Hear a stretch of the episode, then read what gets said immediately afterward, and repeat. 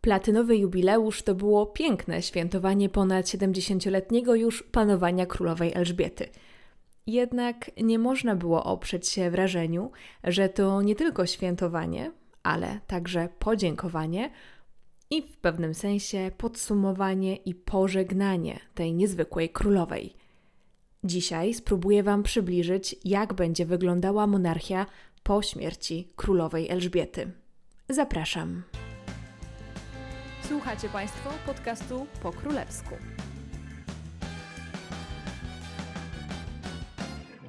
Cześć, nazywam się Anna Orkisz i jestem Waszą przewodniczką po królewskich tematach i dramatach.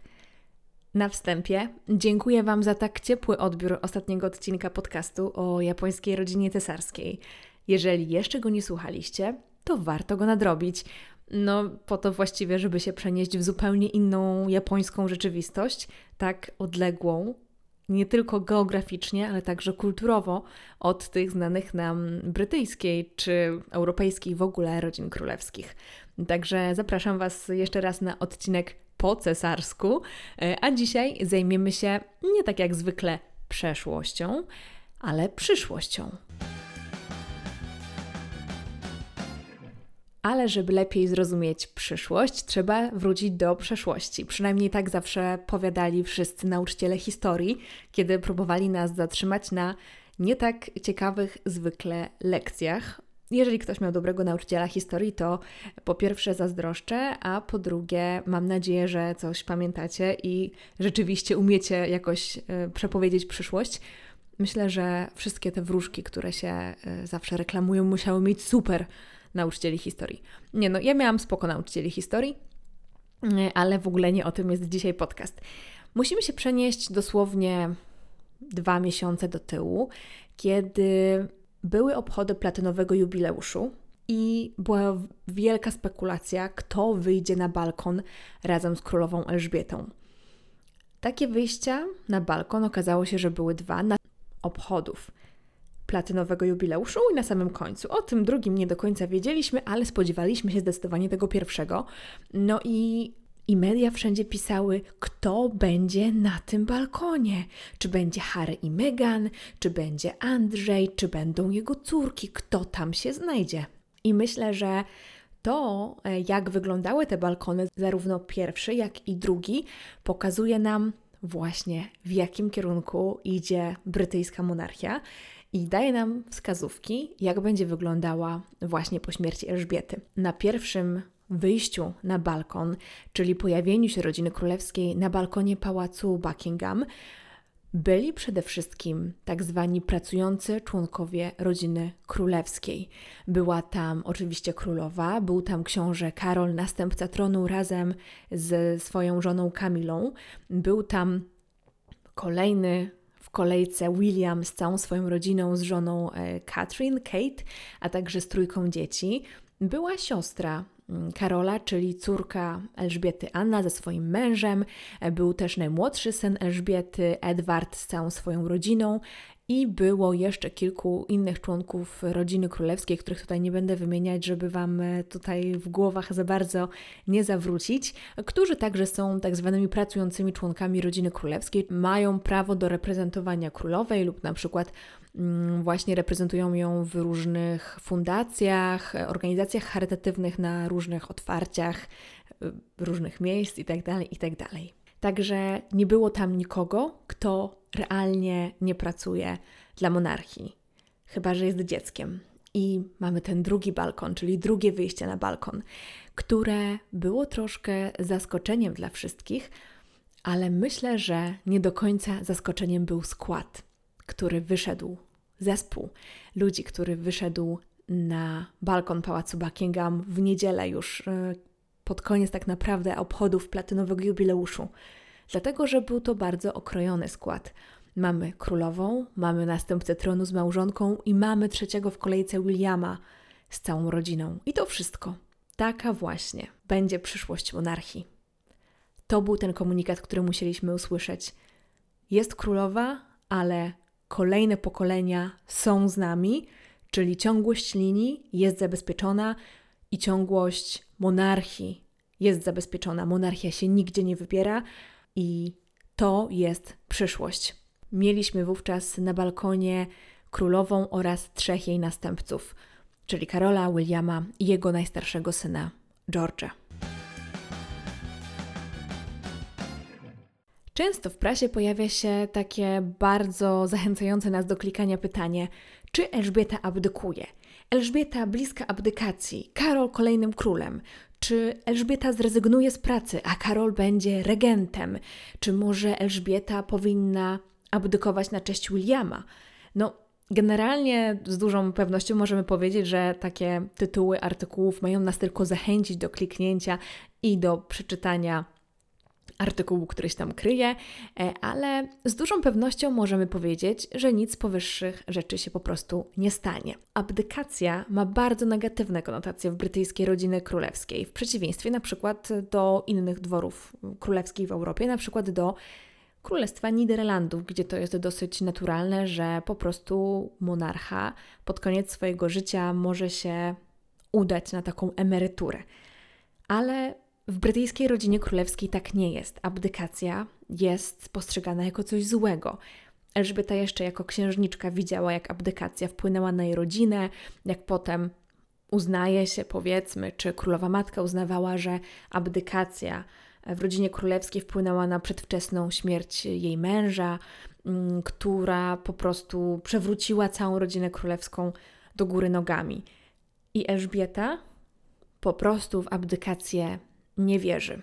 A dodatkowo królowa jest tradycjonalistką. Podczas koronacji została namaszczona, tak? Została mm, koronowana jako osoba, która nie wiem jak to ująć na, po polsku za bardzo, została namaszczona przez Boga do pełnienia swojej roli. Więc jak można z czegoś takiego zrezygnować? Jak można przeciwstawić się Bogu i zrezygnować z pełnionej funkcji, jeżeli zostali, zostaliśmy do tego w jakiś sposób wybrani. W moim osobistym przekonaniu, ale także w wielu opracowaniach, które czytałam, no, szansa na to, że Elżbieta abdykuje jest mała. Jeżeli Elżbieta zachorowałaby bardzo poważnie i nie byłaby w stanie mm, pełnić swoich obowiązków, to jest specjalna procedura, która ustaliłaby następcę tronu e, w tym wypadku. Oczywiście są jeszcze takie różne inne możliwości, ale powiedzmy uproszczając, e, która mm, ustawiła, ustanowiłaby Karola jej regentem, czyli de facto Karol by urządził, ale, ale no królowa nadal byłaby królową, tylko byłaby niezdolna do pełnienia obowiązków. Mm, ale takiej e, opcji też raczej nie bierzemy pod uwagę. E, Elżbieta ma najlepszych lekarzy i miejmy nadzieję, że do końca swoich dni królową w pełni sił w miarę możliwości pozostanie. Mimo wszystko od wielu lat mm, widzimy już, że mimo tego, że nie jest to oficjalnie ogłaszane, no to przede wszystkim Karol i William obejmują coraz więcej obowiązków. Mm, szczególnie widać było to w 2022 roku, w maju, kiedy nie królowa otwierała uroczyście parlament, mimo że miało to miejsce rok wcześniej, w 2021 roku, ale w imieniu królowej jako reprezentacja właśnie królowej, honory czynił, honory pełnił Karol, e, a także William, czyli dwóch przyszłych. Królowa teraz na przykład sporadycznie już przeprowadza inwestytury, jest w tym wręczana przez syna albo wnuka. Podobnie jest z większością spotkań, jakichś otwarć czy podróży, szczególnie tych zamorskich. Tutaj wyręczana jest, czy raczej reprezentowana, bo te osoby mają prawo reprezentować królową, przez cały zespół ludzi, tak zwanych, jak wspominałam na samym początku, pracujących członków rodziny królewskiej, których zadaniem jest właśnie pomoc królowej i reprezentacja. Królowa od lat nie wyjeżdża poza Wielką Brytanię, więc jakby wiadomo, że te y, podróże musiała oddać. I w ramach jej platynowego jubileuszu jej dzieci albo wnuk odbywają właśnie te podróże i są symbolem monarchini. Tak jak mówiłam, królowej w przestrzeni publicznej jest coraz mniej. Tym bardziej e, dramatyczną różnicę widzimy w 2022 roku względem na przykład 2019 roku. E, wpłynął na to na pewno czas pandemii, ale także postępujący wiek monarchini, bo w tym momencie, kiedy nagrywam ten podcast, monarchini ma ponad 96 lat, czyli 3 lata temu miała 93 lata, więc była jeszcze troszeczkę młodsza, a e, teraz już bliżej jej do setki niż do dziewięćdziesiątki. Pojawiły się także e, problemy z poruszaniem się Elżbiety. Jak się spekuluje, głównie z długim siedzeniem, a także wchodzeniem po schodach. Kiedy ją widzimy publicznie, to zazwyczaj Elżbieta ma także laskę, która pomaga jej w chodzeniu. E, tak nawiasem mówiąc, często jest to taka laska, która należała kiedyś do księcia Filipa, czyli już zmarłego męża Elżbiety. W 2022 roku pojawienie się królowej to jest naprawdę no, prawdziwe święto. Często jest to albo aranżowane w ostatnim momencie, ale czasem także w ostatnim momencie odwoływane.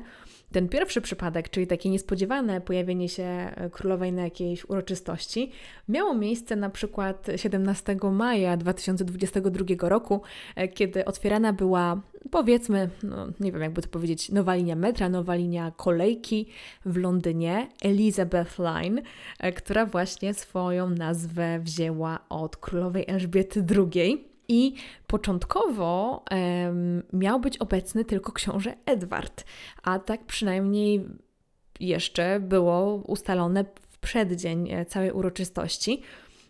Książę Edward, czyli najmłodszy syn królowej, który mocno angażuje się w ostatnich latach w reprezentowanie swojej mamy.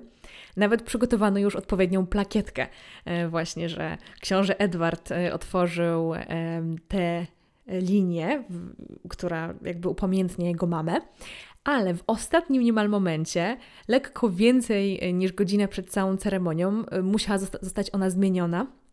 Dlatego, że królowa się zapowiedziała, e, no i po prostu przyjechała i otworzyła tą Elizabeth Line. Nawet dostała Oyster Card, czyli taką kartę transportu miejskiego w Londynie, no i tam różne takie e, śmieszne, prowadziła mini dialogi e, z obsługą e, tego wydarzenia. Z drugiej zaś strony królowa musiała mm, z żalem opuścić i odpuścić większość z obchodów swojego platynowego jubileuszu, ale te pojawienia się na balkonie w czwartek mm, spowodowały to, no, że Elżbieta doznała pewnych niedogodności i po prostu ze względu na swoje zdrowie nie mogła pojawić się na przykład kolejnego dnia e, na nabożeństwie dziękczynnym, które było zorganizowane właśnie z, mm, jako nabożeństwo dziękczynne za jej długą służbę e, krajowi. No i to też nie jest tak, że królowej w ogóle nie ma w przestrzeni, bo królowa nadal jest e, królową, spotyka się z premierem, jeżeli akurat takowy jest w Wielkiej Brytanii, no bo ostatnio z tym są troszkę problemy. Mm, bierze udział też w różnych audiencjach w takiej nowoczesnej formie na przykład ponieważ jest to przez jakiś komunikator internetowy, kamerkę. Tak na przykład e, często dostaję listy uwierzytelniające od ambasadorów, które ambasadorzy składają listy uwierzytelniające na jej ręce, e, tylko że no, oni sobie podjeżdżają do pałacu Buckingham, a ona jest na przykład w Windsorze i widzą ją tylko na komputerku. Oczywiście jakaś tam rozmowa przebiega, ale no nie jest to tak twarzą w twarz na żywo już. Mm, no też jakby tą królową próbuje się jak najmniej e, przetransportowywać e, i nadwyrężać. Ale nadal królowa, tak jak mówię, jest królową, wszystkie swoje obowiązki monarsze spełnia, e, czyta rządowe dokumenty. Nie było informacji, że, że takowych nie czyta, więc przyjmuje, że czyta. Także nadal jest panującą monarchinią i żadne wyjścia tego nie zmienią. Królowa nadal jest królową, także proszę się tego jeszcze nie obawiać. Najczęściej, jak powiedziałam, zastępuje ją dwójka królewskich um, następców, czyli Karol i William. No i nie da się ukryć, że to właśnie oni zostaną za kilka lat z królestwem sam na sam i będą musieli podołać um, zostawionej przez Elżbiecie spuściźnie. No właśnie. Spuściźnie, czy może przeprowadzą jakąś rewolucję? Nie da się ukryć, że Karol to nie jest i nigdy nie był królem sondaży. Królem Wielkiej Brytanii też jeszcze nie był, no ale królem sondaży tym bardziej. Mimo tego, że obecnie Postrzeganie jego osoby przez społeczeństwo jest bardziej przychylne niż kilkanaście czy kilkadziesiąt lat temu, szczególnie w czasach tego większego kryzysu wizerunkowego, no to nadal to nie jest popularność na przykład y, na miarę swojego syna czy synowej, popularność i przychylność społeczeństwa. Ale jak już jesteśmy przy sondażach, to zobaczmy, jak się kształtują te najnowsze, bo dokopałam się do dwóch sondaży z drugiej drugiego kwartału 2022 roku. Oba są z maja, które zostały przeprowadzone niemal w przeddzień wielkich uroczystości w Londynie. I tak, YouGov, e, czyli sondaż YouGov 2022 e, rok, drugi kwartał. Jest to sondaż popularności członków rodziny królewskiej, rozpoznawalności popularności, ale jeżeli chodzi o rozpoznawalność, to myślę, że tutaj się nie będziemy na niczym skupiać, bo te wyniki są mało ciekawe, ale jeżeli chodzi o popularność, to pozytywną opinię o Elżbiecie ma 70%, 75% badanych. Na drugim miejscu, proszę Państwa, jest księżna Cambridge, czyli Kate. 68% ma o, nią, o niej pozytywną opinię, potem William 66%. Na czwartym miejscu plasuje się Zmarły mąż monarchini Filip 64%, potem Anna, czyli najstarsza córka Elżbiety 53%, potem córka Anny, czyli wnuczka Elżbiety Zara 49% i potem dopiero jest następca tronu Karol 42% badanych ma o nim pozytywną opinię, a o jego żonie jeszcze 2% mniej, czyli 40%. Nie będę Wam czytała dalej całej listy, ale dno szoruje Andrzej, e, jeden z synów królowej Elżbiety, skandalista, z 11% poparciem i pozytywną opinią wśród społeczeństwa. Także no, da się. Da się naprawdę jeszcze wypaść gorzej e, niż na przykład Karol czy Kamila, którzy są, e, zajmują chyba tak, siódme, siódme miejsce Karol, a ósme miejsce Kamila. Ale to jest tylko tak, wiecie, procenty. W moim e, odczuciu dużo ciekawszy jest sondaż Ipsos, również z maja 2022 roku, ponieważ pokazuje on także cechy, mm, które Brytyjczycy przypisują członkom rodziny królewskiej. E, I tutaj było to w parach. E, Elżbieta została jakby E, sama, więc jest postrzegana jako sama e, jednostka osobna, ale para Kamila Karol, para William Kate. No i na deser zostawiam to, jak Brytyjczycy postrzegają parę Harry i Meghan. I tak, Elżbiecie przypisuje się głównie tradycję, to, że jest symbolem tego, co dobre w Wielkiej Brytanii, jest także postrzegana jako dobra reprezentantka Wielkiej Brytanii na arenie międzynarodowej. Dodatkowo wiele osób zaznaczyło, że jest to postać, która jednoczy Wielką Brytanię. Na kolejnych miejscach wymieniono siłę i zdolność do wykonywania pracy. Za to cechy, których Brytyjczycy królowej nie przypisują, to e, więcej stylu niż realnych działań, czyli jakby to powiedzieć, przerost formy nad treścią. Nie uznano, że królowa jest przerostem formy nad treścią. E, no i nie uznali też, że jest to uosobienie tego, co jest w Wielkiej Brytanii najgorsze. Ale co ciekawe, na trzecim miejscu od dołu kryje się nowoczesność, czyli zdecydowanie z królową Elżbietą utożsamia się te tradycje. Karol z Kamilą wypadają podobnie jak, jak matka Karola w oczach Brytyjczyków, ponieważ szczególnie Karol jest oceniany jako tradycjonalista. Jest to na pierwszym miejscu, tradycja jest na pierwszym miejscu. Także niewiele osób łączy go z nowoczesnością, która jest tam gdzieś na dnie.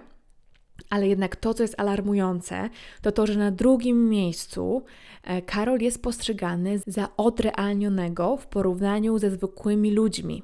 Mimo tego Brytyjczycy postrzegają go jako zdolnego do pełnienia władzy mm, oraz za dobrego reprezentanta na arenie międzynarodowej. No a co z Williamem i Kate? Tutaj zdecydowanie Brytyjczycy uważają, że tutaj zdecydowanie Brytyjczycy uważają, że ta para jest dobrą reprezentacją Wielkiej Brytanii na arenie międzynarodowej. Uważają tę parę za nowoczesną, zdolną do podjęcia pracy, mm, ale także e, dającą nadzieję na przyszłość i rozumiejącą problemy zwykłych ludzi. te pary nie mogłyby się bardziej różnić, no bo Brytyjczycy postrzegają Karola jako tradycjonalistę, odrealnionego od zwykłego życia, y, jednak nadal zdolnego do reprezentacji ich kraju, a William to uosobienie nowoczesności, kontaktu z Brytyjczykami i pewności, że jego rządy będą mocne i bliskie obywatelom. Jeżeli chodzi o sam sondaż popularności, który też tutaj był um, przeprowadzony, to tam się niewiele zmienia. Elżbieta jest na pierwszym miejscu, potem Kate, William, dzieci pary Cambridge, które są malutkie, no ale już tam są, są w, w tym sondażu. A potem Anna i dalej Karol, czyli zupełnie podobnie jak w tym poprzednim sondażu. Jako ciekawostkę obiecałam Wam, że powiem, jak para Harry Meghan jest postrzegana przez brytyjskie społeczeństwo. E, I tak, są oceniani jako nowocześni, co przecież nie zaskakuje, ale jednak są oceniani jako odrealnieni od problemów zwykłych obywateli. I tutaj szczególnie widać, że e, wyżej e, w tym rankingu skoczyła Meghan. Meghan jest oceniana za bardziej odrealnioną niż Harry.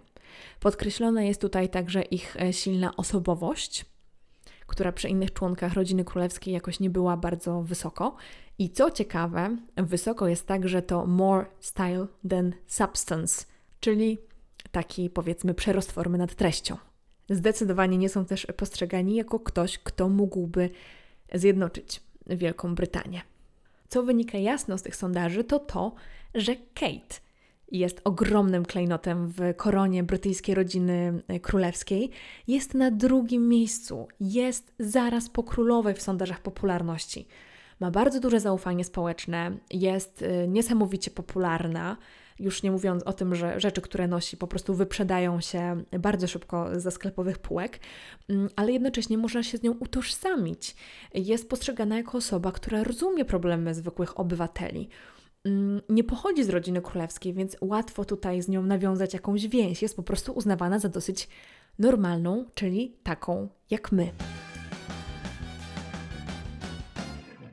No to co? E, po wysłuchaniu tych wszystkich sondaży, e, chyba lepiej, żeby William przejął od razu tron po Elżbiecie, a nie Karol. Oszczędzilibyśmy sobie wtedy tych wszystkich komentarzy, że jest odrealniony i taki tradycyjny i tak dalej.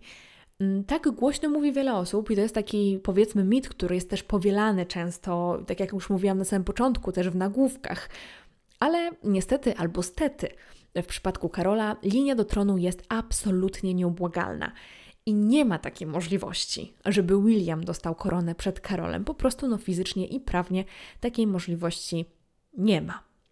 Jeżeli królowa by abdykowała lub jeżeli królowa umrze, to wtedy korona, powiedzmy tak kolokwialnie, spada na Karola i jeżeli on umrze, albo zdecydowałby się abdykować, to dopiero wtedy e, tę koronę dostanie William. Ale e, no, abdykacja Karola jest mało prawdopodobna. Musiałoby się naprawdę stać coś niezwykle, niezwykle szokującego, żeby tak się stało, dlatego że Karol tyle lat czeka na tę koronę, całe życie się do tego przygotowuje i prawdopodobnie jest najlepiej przygotowaną osobą do swojej pracy, kto jest, słuchajcie, tyle lat na stażu do swojej pracy co Karol. Po prostu to jest, y, jak już tak weźmiemy to w takie, jakby uprościmy to i weźmiemy to do biznesu, no to Karol jest teraz trochę na takim stażu, tak? Nie ma jeszcze y, tej stałej umowy o pracę, ale cały czas ta jego umowa stażowa no, jest y, przedłużana tak naprawdę na czas nieokreślony.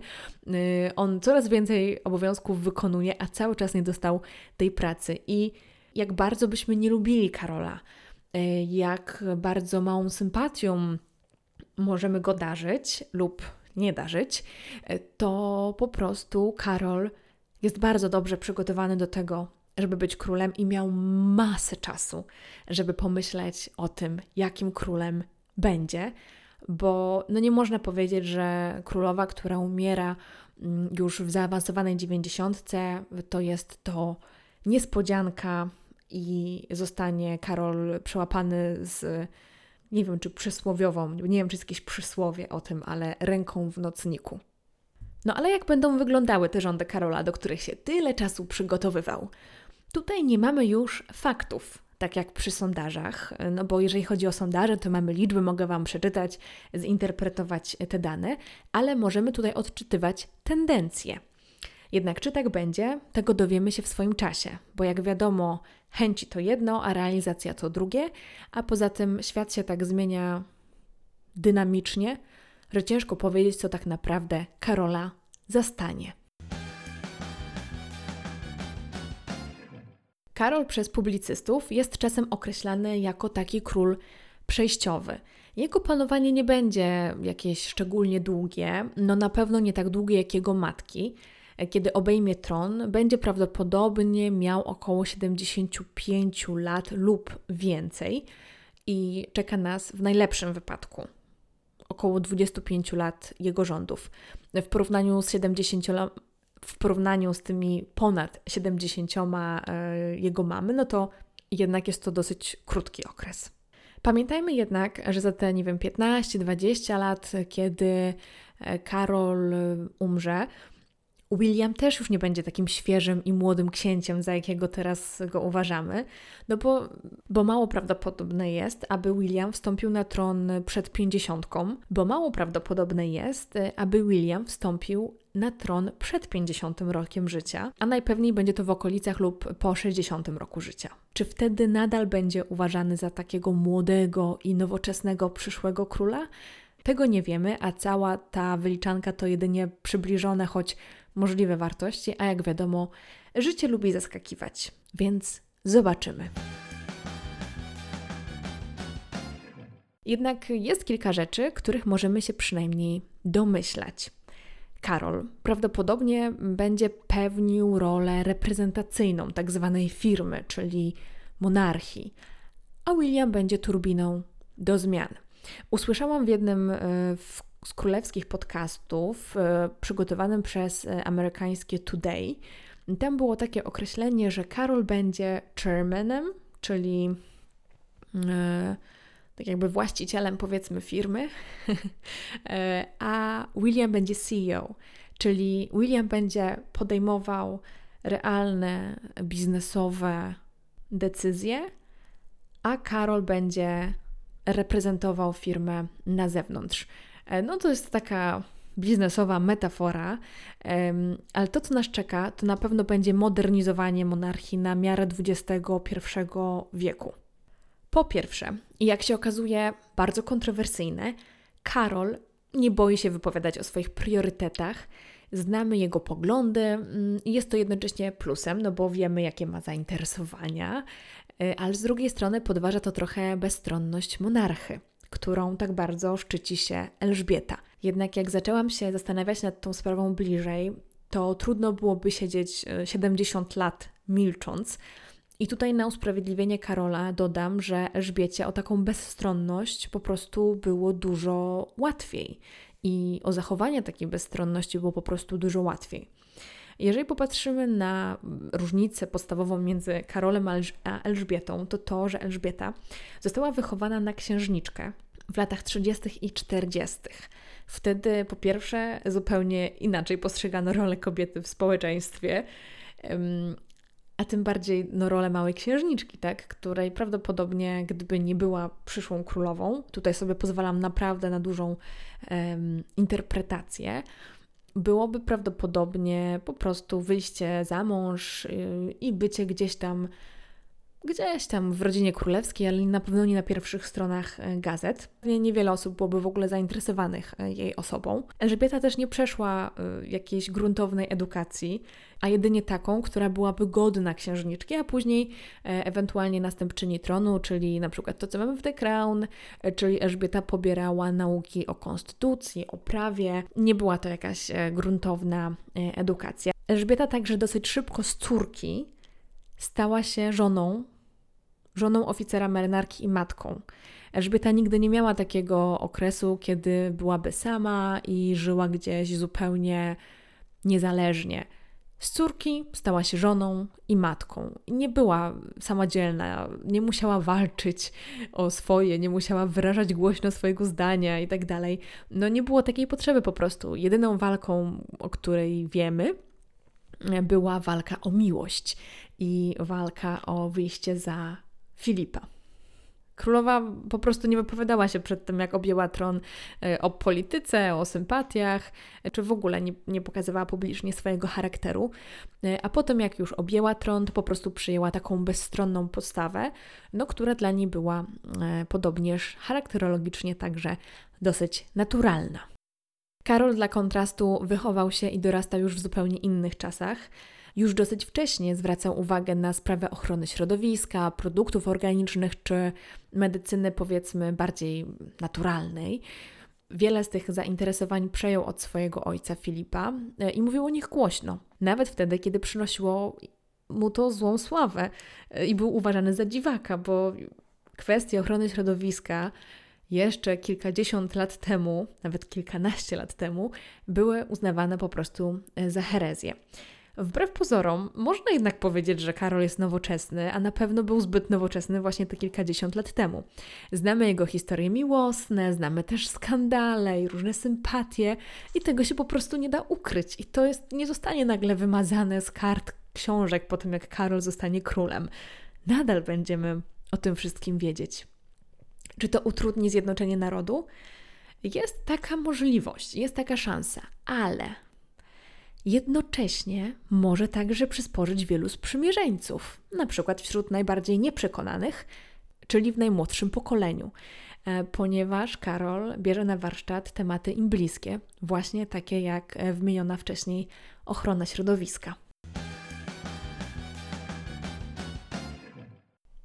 Dzięki temu wszystkiemu wiemy na przykład, że rządy Karola będą bardziej oszczędne i ekologiczne. Na przykład, prawdopodobnie pałac Buckingham nie będzie już takim typowym domem monarchy. Będzie raczej to rezydencja używana do celów reprezentacyjnych e, czy jako muzeum dla zwiedzających. Drugą sprawą jest wąska rodzina królewska. Nacisk będzie położony głównie na najwęższą rodzinę królewską. To nie znaczy, że wiecie, inni członkowie rodziny królewskiej zostaną wykreśleni, nie będą mogli myśleć, że są w rodzinie królewskiej.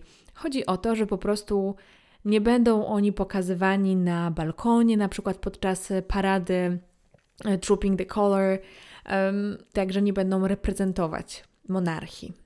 Kto na pewno będzie w tej wąskiej rodzinie? Na pewno będzie Karol, Camila, William, Kate, ich dzieci, e, w, przynajmniej w jakimś wymiarze i do pewnego czasu. E, prawdopodobnie do emerytury zostanie także księżniczka Anna, a także najmłodszy e, brat Karola Edward razem ze swoją żoną Sophie. chociaż jeżeli chodzi o tę ostatnią parę, najmłodszego brata Karola, to głosy są podzielone i chodzą różne plotki o tym, że Karol będzie chciał ich odsunąć na dalszy plan. Jak będzie, no to zobaczymy. Ale jeżeli chodzi o pozostałych członków rodziny królewskiej, e, których znamy, no to na pewno nie będzie eksponowany e, w ogóle książę Andrzej. E, I pewnie z czasem także jego córki po prostu zostaną, że tak powiem, odsunięte do tej dalszej rodziny królewskiej. Pozostali pracujący członkowie rodziny królewskiej, na przykład jak Lady Alexandra albo książę Gloucester, książę Kentu i tak dalej, no to pewnie będą jeszcze jakoś związani z rodziną królewską, ale z wiekiem, ponieważ są to już osoby w takim wieku około emerytalnym, coraz mniej się będą angażować, po prostu no nie będą już reprezentować korony.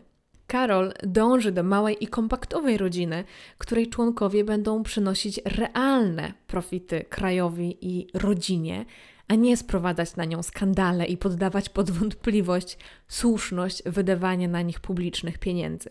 Po prostu.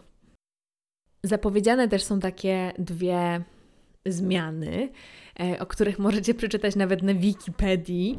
E, na przykład to, że Karol chce być królem wszystkich wiar, a nie tylko wiary anglikańskiej. Mm, ponieważ kiedy jest koronacja, to tam jest taka przysięga, że będzie się obrońcą wiary anglikańskiej oczywiście, no bo król jest y, jakby szefem kościoła anglikańskiego, ale Karol chciałby, żeby nie był obrońcą wiary, tylko obrońcą wiar. Żeby po prostu, czyli po prostu zrobić tą przysięgę taką bardziej inkluzywną. Ma być także skromniej. Mm, są jakieś pierwsze plany co do koronacji Karola, znaczy pierwsze czy nie pierwsze, no podobnie wszystko jest zaplanowane, no ale kto tam wie. Dowiemy się prawdopodobnie wtedy, kiedy będzie na to czas, e, pod pseudonimem Operation Golden Orb. Jest to planowane, jest także przewodniczący komitetu koronacyjnego, wszystko, wszystko ogarnięte. E, I jest zapowiedziane, że ta koronacja Karola będzie skromniejsza niż e, Elżbiety II w 1953 roku. Na ile skromniejsza, no to zobaczymy, jak to będzie. Myślę, że ciekawym aspektem jest też imię, które przybierze Karol. No dlatego, że to nie jest takie oczywiste, że Karol będzie Karolem, mimo tego, że przez ponad 70 lat y, znamy go y, w historii i we współczesności także właśnie pod takim imieniem. Dlatego, że no wbrew pozorom więcej króli nazywało się inaczej po tym, jak zostało królami, niż przed tym, jak zostało królami. No akurat y, Elżbieta II nie jest przykładem, mm, który potwierdza tę regułę, ale no na przykład jej ojciec miał na imię Albert, a został Jerzym i tak dalej, i tak dalej. Często też na przykład są imiona poprzednich monarchów, ale z tego wiecie, z innym dopiskiem liczby, e, albo na przykład wybierają sobie jakieś imię ze swojego zestawu, wachlarza imion. No i tutaj są spekulacje, no bo nie jest absolutnie potwierdzone. Jakby to wszystko będzie potwierdzone w momencie, kiedy Karol rzeczywiście stanie się królem, że albo będzie to Karol III i jednak to imię Karol nie ma zbyt dobrych konotacji historycznie, a dlatego mogłoby być takim ciekawym imieniem, może nieco ryzykownym, albo mówi się tutaj o Jerzym, Jerzym VII w tym wypadku, czyli jakby Karol wziąłby imię po swoim dziadku Jerzym VI, czyli ojcu Elżbiety II. Jedno wiemy na pewno, czyli wbrew przewidywaniom sprzed 2022 roku, Kamila, czyli małżonka Karola, nie będzie tak jak zakładano kiedyś księżną małżonką, ale królową małżonką. Takie pragnienie wyraziła sama królowa Elżbieta w liście, opublikowanym z okazji jej platynowego jubileuszu. Także no raczej spodziewamy się, że Kamila tę królo tą królową zostanie. No i najważniejsze pytanie. Kiedy? Słuchajcie, nikt tego nie wie, ale nawet Windsorowie nie żyją wiecznie. Także prawdopodobieństwo, że się to kiedyś stanie, jest duże. I na koniec tego odcinka podcastu dodaję nowy segment, który może będzie się czasami pojawiał w tym podcaście, jeżeli będą takie ciekawe sprawy jak ta. A mianowicie zapytałam Was, słuchaczy mojego podcastu, na moim Instagramie po królewsku. Serdecznie zapraszam. O kilka właśnie spraw związanych z poruszonym przeze mnie przed chwilą tematem. I oddaję Wam głos. E, byłam bardzo ciekawa, co sądzicie e, na, na te tematy, które poruszam. Także no, taki segment Vox Populi. E, zadałam kilka pytań. W moim tym badaniu, powiedzmy, wzięło udział ponad 400 osób, więc bardzo Wam dziękuję. No i lecimy z pytaniami. Pierwsze pytanie. Czy lubisz księcia Karola? 53% raczej nie, 47% raczej tak. Czyli z tego wychodzi, że raczej nie lubicie księcia Karola, ale jest mniej więcej 50 na 50. Pytanie drugie. Czy uważasz, że Karol będzie dobrym królem? 61% nie. 39% tak. Czyli raczej tendencja jest taka, że nie uważacie, że Karol będzie dobrym królem. Kolejne pytanie. Czy lubisz księcia Williama? 93%. Raczej tak. 7% Raczej nie. No, czyli raczej lubicie księcia Williama. 93% osób lubi księcia Williama. Także w porównaniu do księcia Karola to jest ogromna różnica. Tam było prawie 50, 50 na 50. Tutaj jest zdecydowany knockout. Kolejne pytanie. Czy uważasz, że William będzie dobrym królem? I uwaga, 96% zaznaczyło, że będzie dobrym królem, 4% osób zaznaczyło, że William nie będzie dobrym królem. No, czyli w porównaniu y, z pytaniem o Karola, tam było 60 do 40 na nie, tu 96 do 4 na tak. Czyli macie jednak większą wiarę w Williama. Zadałam jeszcze pytanie takie kontrolne, żeby zobaczyć, czy poprawnie odpowiadacie, czyli kto będzie lepszym królem, Karol czy William. No i na Williama tutaj jest oddane 86% głosów, na Karola 14%, no czyli wiary w Karola specjalnie nie macie. Ale jeszcze zapytałam, myślę, że o taką kontrowersyjną rzecz, zresztą mówiłam o tym już tutaj w podcaście. Czy chciałabyś, chciałbyś, aby Karol, aby zamiast Karola od razu królem został William? I uwaga, 73% moich słuchaczy chciałoby, żeby zamiast Karola królem został od razu William. 73% to jest bardzo, bardzo dużo, a 27% e, mówi, że nie, że Karol jest spoko. I na koniec poprosiłam Was o Wasze komentarze w tej sprawie e, i dostałam tutaj e, trochę komentarzy, będę je czytała anonimowo, wybrane z komentarzy, które właśnie dostałam. Karol nie będzie dobrym królem, a Kamila królową. Ludzie zawsze już będą mieli w pamięci to, co oboje zrobili Dianie, a William i Kate to świeżość w monarchii. Karol wydaje się być bardziej szczerym człowiekiem. William odczuwam go jako cynika. Nie wybrałam, kto będzie lepszy, bo uważam, że każdy będzie inny. Trudno ich porównać, to różne pokolenia, różne historie. Moim zdaniem każdy będzie dobry, tylko na swój sposób.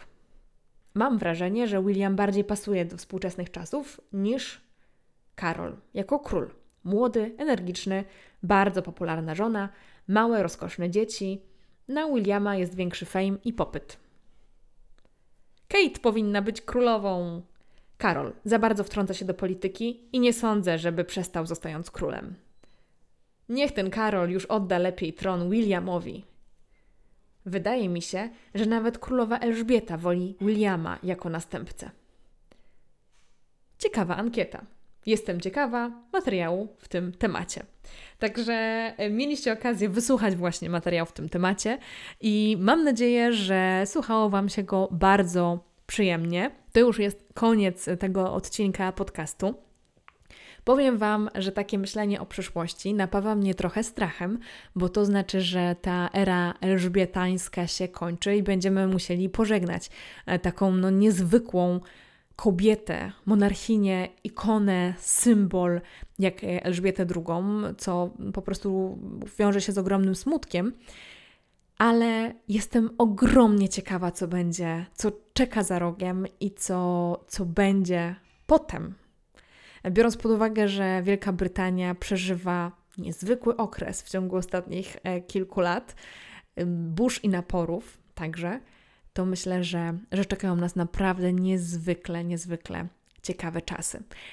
Ale jak zawsze, jak mówię o takim temacie, to dodaję, że mam nadzieję, że królowa Elżbieta będzie jeszcze rządzić wiele lat w świetnym zdrowiu, formie i kondycji.